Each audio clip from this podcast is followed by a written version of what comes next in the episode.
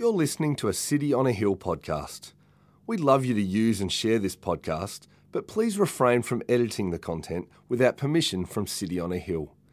If you'd like to know more about our church, or if you'd like to donate to the work of City on a Hill, please visit cityonahill.com.au. Go to the end, O sluggard. Consider her ways and be wise. Without having any chief, officer, or ruler, she prepares her bread in summer and gathers her food in harvest. How long will you lie there, O sluggard? When will you arise from your sleep? A little sleep, a little slumber, a little folding of the hands to rest, and poverty will come upon you like a robber, want like an armed man.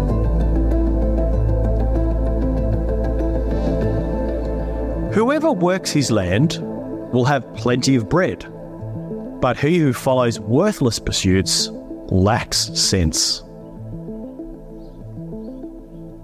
From the fruit of his mouth, a man is satisfied with good, and the work of a man's hand comes back to him. In all toil, there is profit, but mere talk tends only to poverty. Do you see a man skillful in his work? He will stand before kings. He will not stand before obscure men. Hey everyone, great to see you. Uh, it's so exciting to be here to unpack God's Word with you today. If we hadn't had the chance to meet yet, I'm Paul. I serve here as the Director of Discipleship, and I love being able to examine God's Word, being able to be together uh, as God's people, and really as we continue this incredible sermon series in the book of Proverbs, looking at ancient wisdom in a digital age, we can plumb the depths and to be able to see what was written 3,000 years ago and see how it can apply to us today. We are examining this area of work. You know, uh, the average Australian, uh, if, they, if we look at their career, would spend about 80,000 hours of their lifetime on work. Now, that's a lot of time. But I want us, as we dive into this topic of work, not to get lost in thinking the work only applies to paid employment. Instead, work really is much more expansive than that. I'm going to argue that whether you are studying, whether you are being a parent, whether you are retired or whether you are working uh, for yourself, you are engaged in this endeavor, this, uh, this sweat of your brow, this, this sense of you are working for God. See, here's the interesting thing God Himself works. And not only that, but when we look at his act of creation, the words that are used there to describe what he does in Genesis is this idea of work. And also think about that that God himself rests. God works and he rests. And I think this paints a really important picture for us.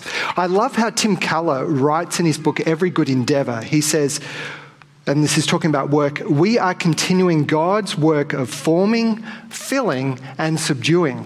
Whenever we bring out order from chaos, whenever we draw out creative potential, whenever we elaborate and unfold creation beyond where it was when we found it, we are following God's pattern of creative and cultural development. Before I joined the church and started working uh, for the church at the start of this year, I come from 17 years in the world of education. I started off as a primary school teacher, uh, teaching grade two, and across the course of my years uh, in teaching and across several private schools here in Melbourne and Adelaide, uh, I end up teaching all year levels from prep to year 12. And I would uh, finish my career there as the head of teaching and learning, responsible for over 30 teachers, the uh, whole school curriculum uh, assessment and reporting schedules, making sure that our teaching practice was uh, keeping in touch with research. Um, within all of that time, I can tell you that I noticed that there were moments when my attitude was really strong and I was kicking goals and I was ticking boxes and I felt really good about my work. And there were other times when I was pushing through moments of feeling lethargic or I was sick or I felt like I was nose to the ground or I was trying to get my reports in on time. And I'm sure that as I say those things, you can probably relate too with experiencing those various highs and lows with your attitude as you approach your work. I also noticed this with the students that I taught. You know, I remember this one boy uh, who was in uh, a grade five class. He, uh, you know, as soon as the bell went uh, at the end of period four, he was straight away out to the oval. Uh, he'd grab his football, grab his mates, organise his game straight away. You know, he would leave everything out on the field. He would come back in from lunch, sweaty brow, probably a ripped shirt pocket, which I'm sure his parents loved that. And it, it was there, you know, straight after lunch, we'd dive into our maths lesson, and every you know, possible way to avoid work was observed. You know, he'll go to the bin, carefully sharpen every pencil to perfection. You know, would make sure he'd stop by and check in on all the other mates in the classroom. Uh, you know, studiously arrange all the items on his desk.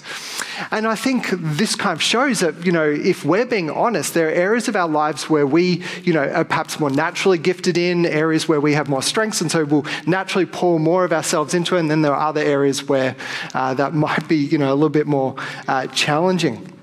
Here's the bottom line for us. I want to give us this right from the outset.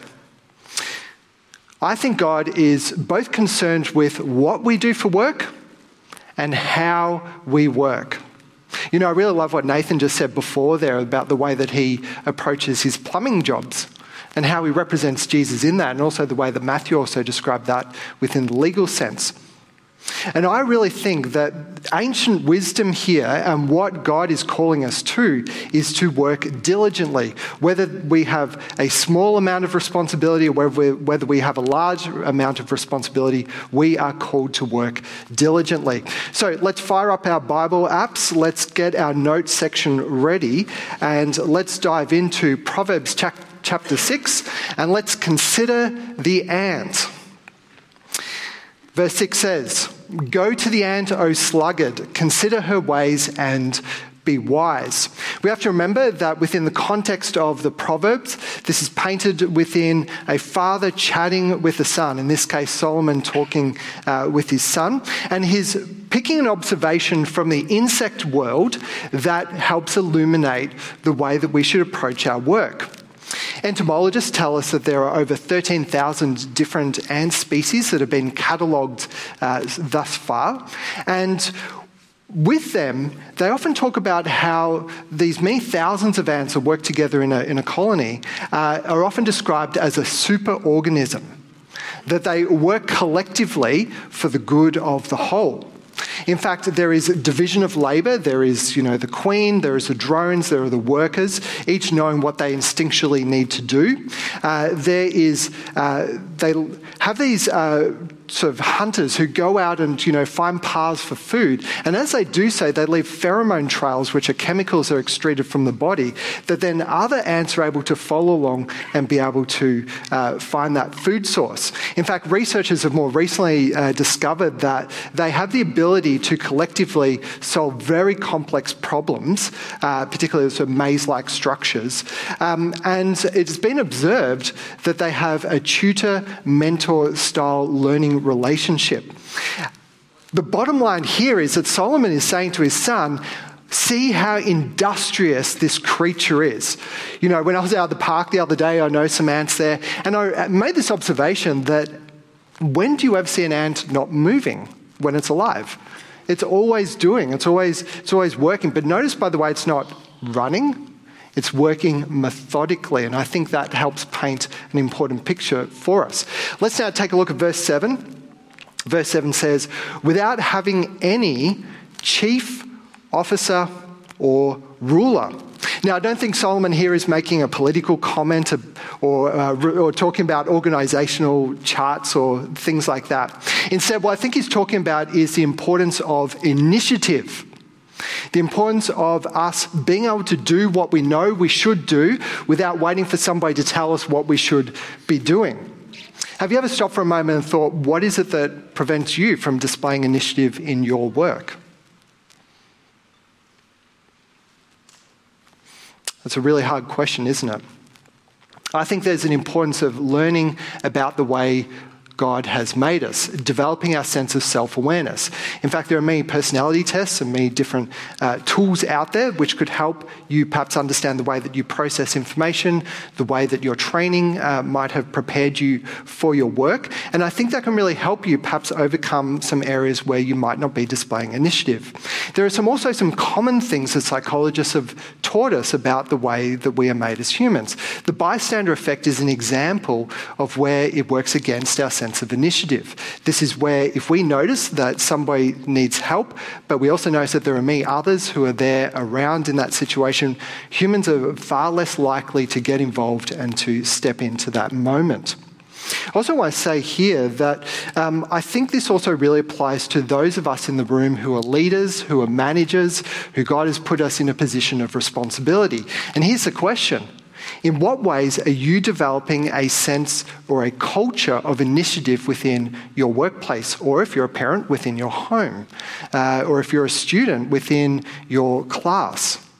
How are you being able to enable others, facilitate others to be able to be displaying initiative, to be responsible like the ant? I love how Simon Sinek in his book Leaders Eat Last describes it this way. He says, The true price of leadership is the willingness to place the needs of others above your own. See, great leaders truly care about those they are privileged to lead and understand that the true cost of leadership privilege comes at the expense of self interest. So, what is the culture that you are developing around you? In what ways are you enabling others to display initiative and in what ways are you doing that? Here's an example from my world. Uh, when I was, I think I was in my third year of teaching, I was walking around the schoolyard with an assistant principal.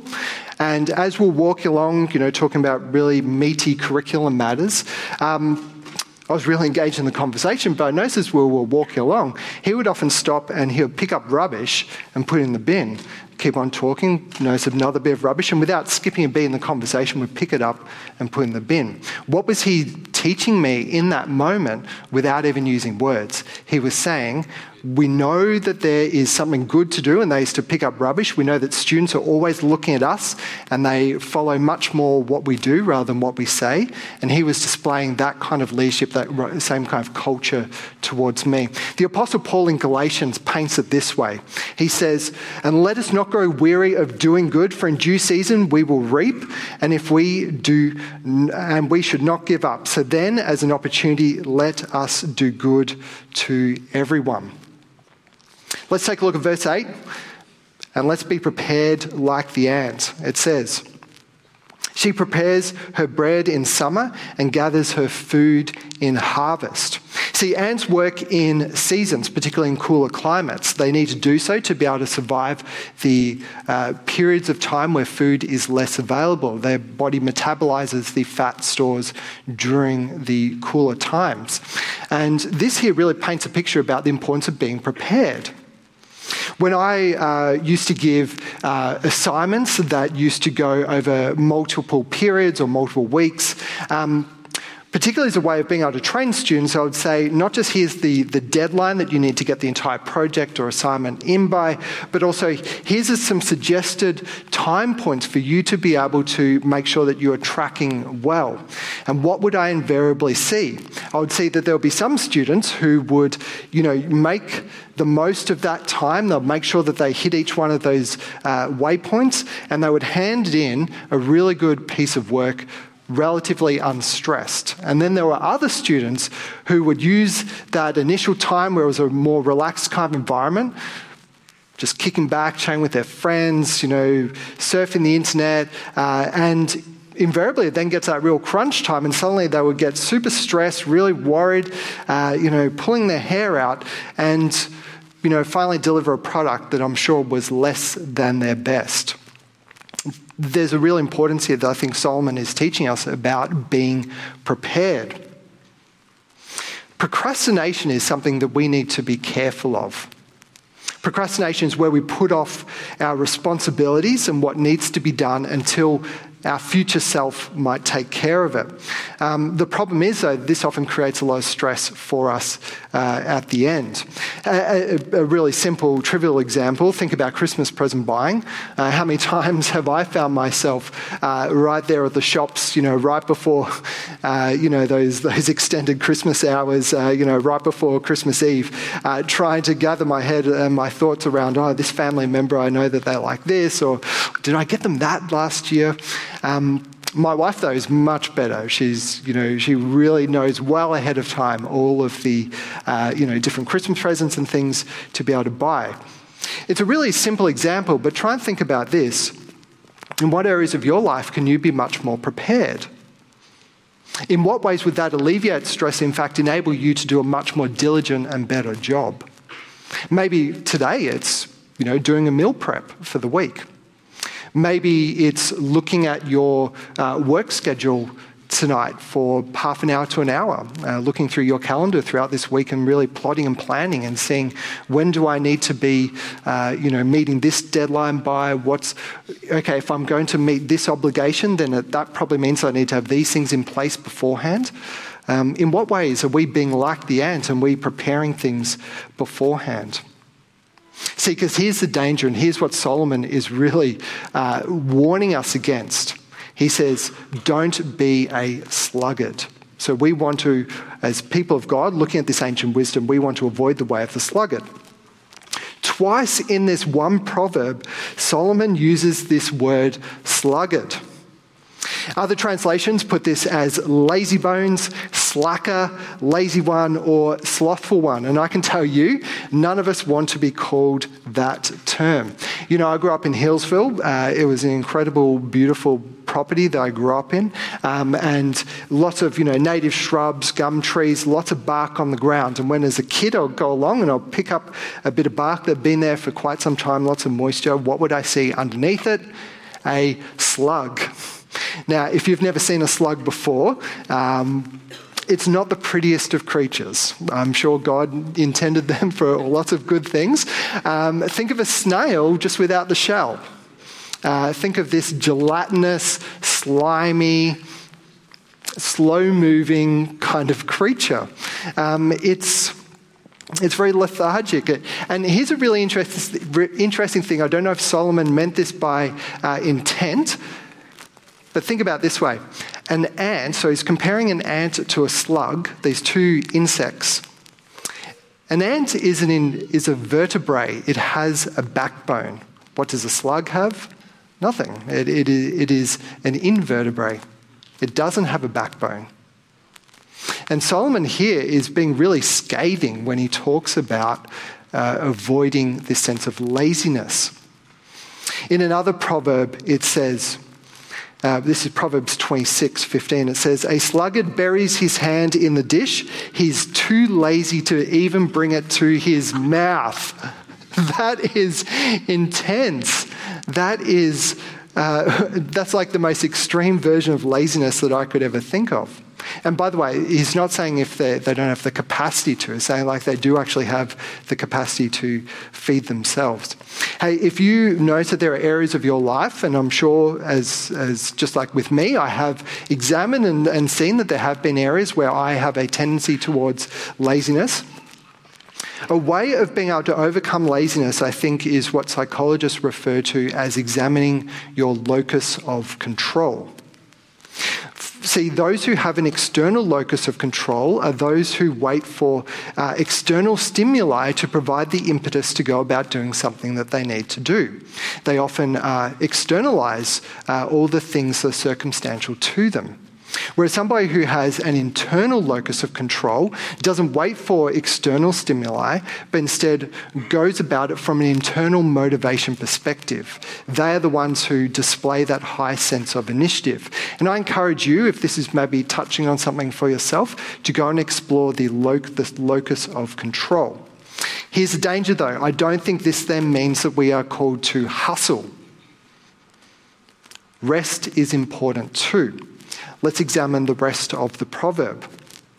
Solomon writes, How long will you lie there, O sluggard? When will you arise from your sleep? A little sleep, a little slumber, a little folding of hands to rest. And poverty will come upon you like a robber, and want like an armed man. Let's say from the top rest is important. God Himself rested. So that's not what He's talking about here.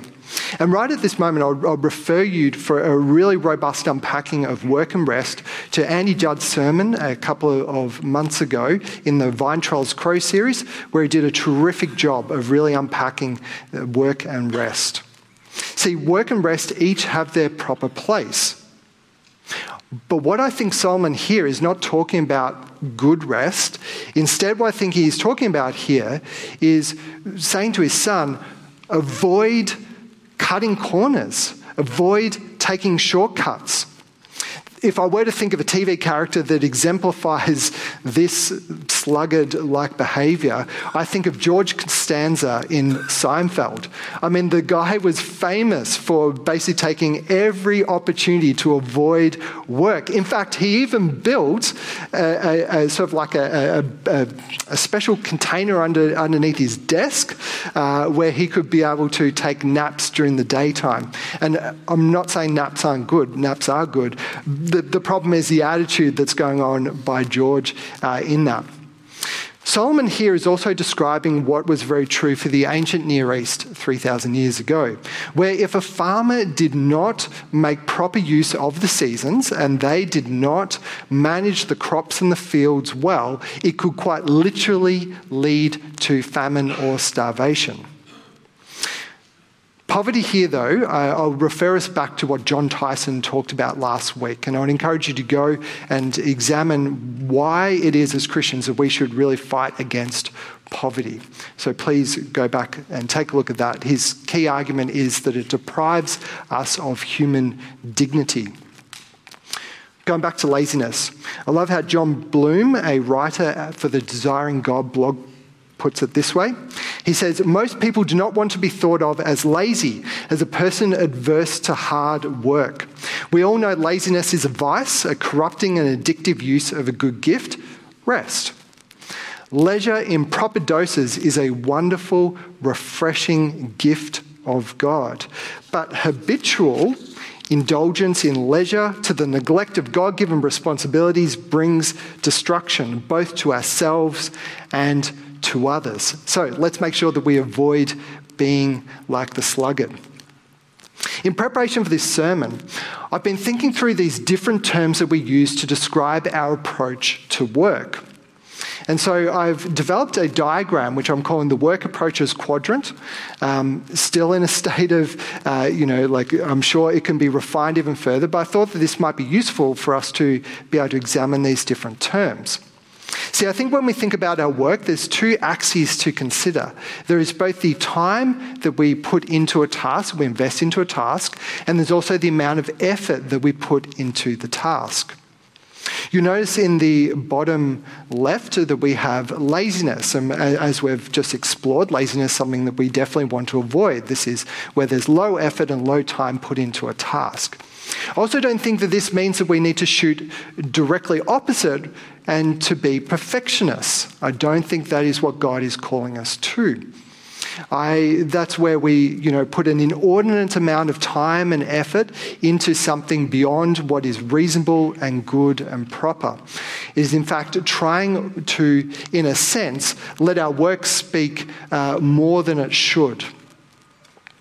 So I don't think perfectionism is that. In, fact, perfectionism ultimately leads to this, this sense of um, you know, absolute exhaustion, um, which I don't think is what God is calling us to. Nor do I think it is hustle. Hustle really comes from a false belief that the more that we work, the more we are valuable. But as we know, our value and our true worth comes from being a child of God. We are made in God's image. That is where our true work comes from. And you notice that when hustle culture really exemplifies trying to compress the amount of time that we take on a task and maximize that amount of effort.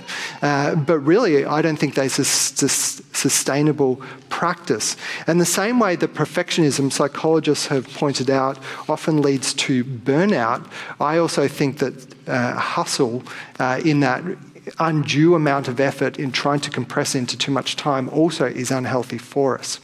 I also don't think that procrastination, as I mentioned earlier, is the answer, where we keep on deferring and deferring and deferring tasks, which might you know seem that we put in a small amount of effort but then we suddenly need to get this thing done all in a moment and it takes actually much more time uh, than what is required. Here's a question. I want you to turn to the person next to you and i want you to take one minute and talk about this. I think that the answer is diligence. Where do you think diligence belongs on this chart? Take 30 seconds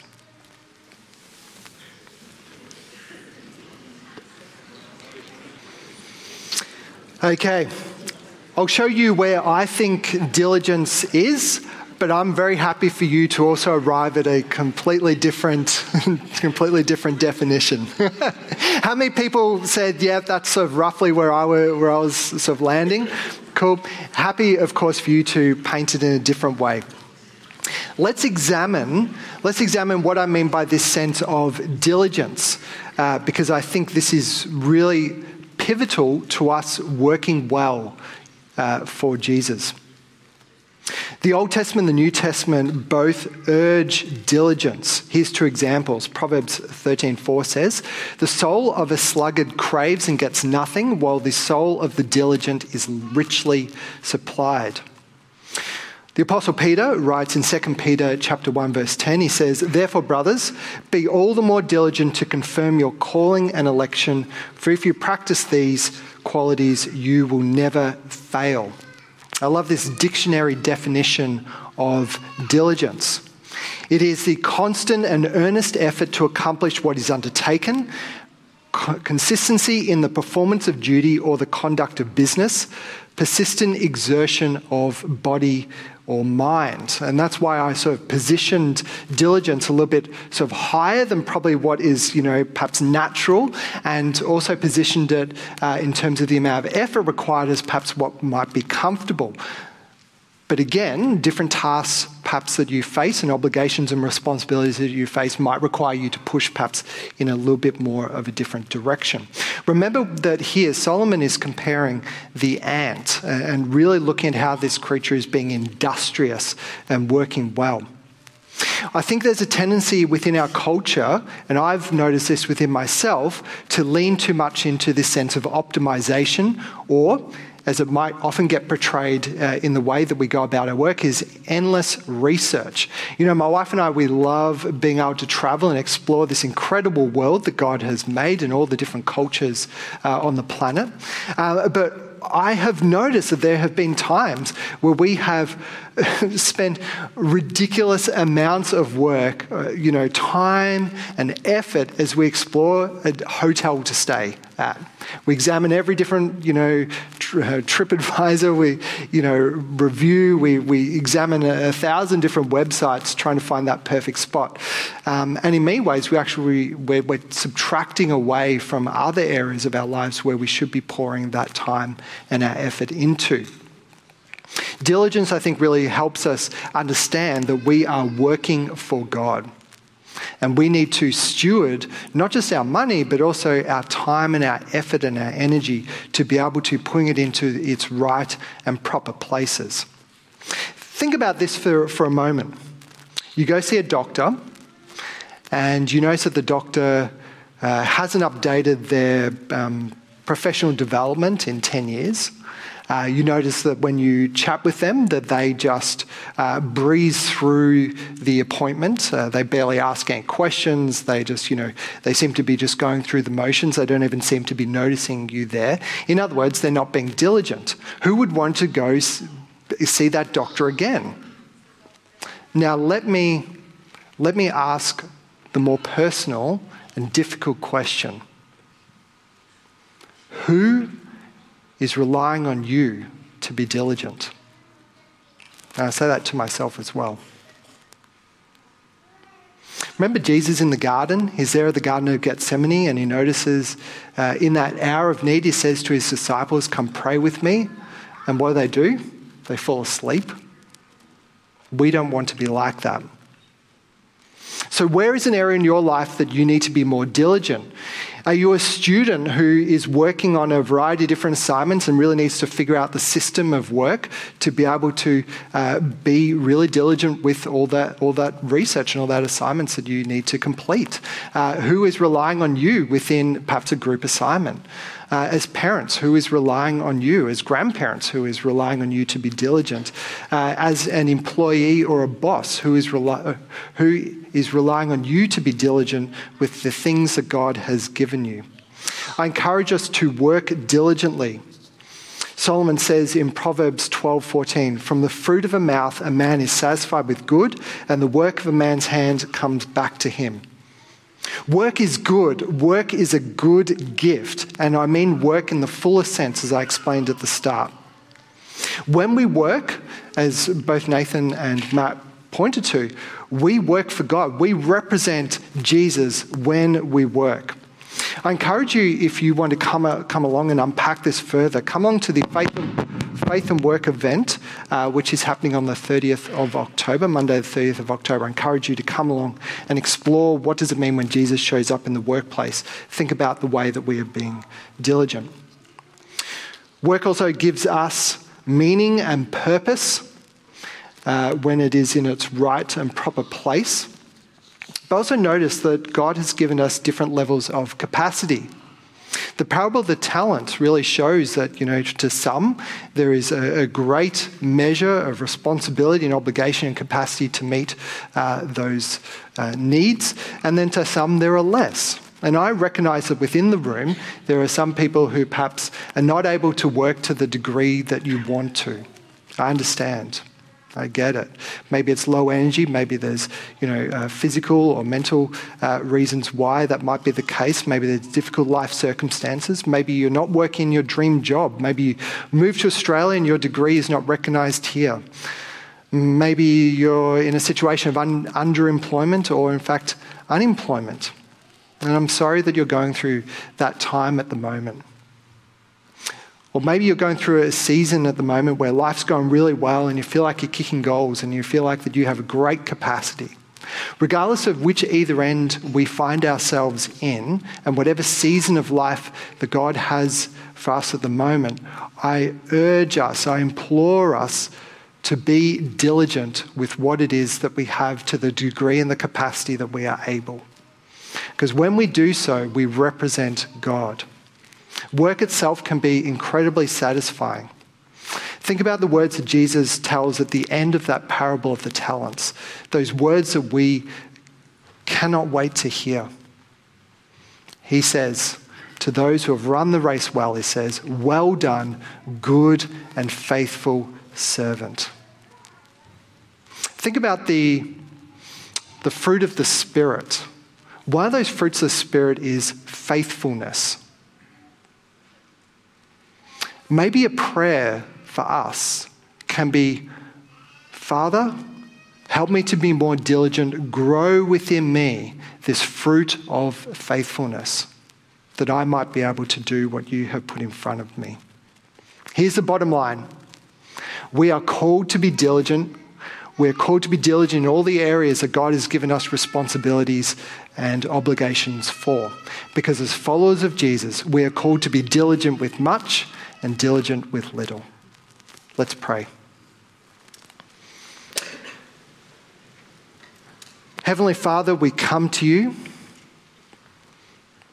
and we thank you for all the good gifts which you have given us, all the skills, all the talents, all the abilities that you have given us. Father, we thank you for work and how good it can be, what a gift it can be. We also recognize, though, that there are areas within us where we need to improve, where we need to uh, become more diligent in. we recognize that there are areas within us where we perhaps stray to perfectionism or we stray to procrastination or we lean too much into ourselves with trying to hustle.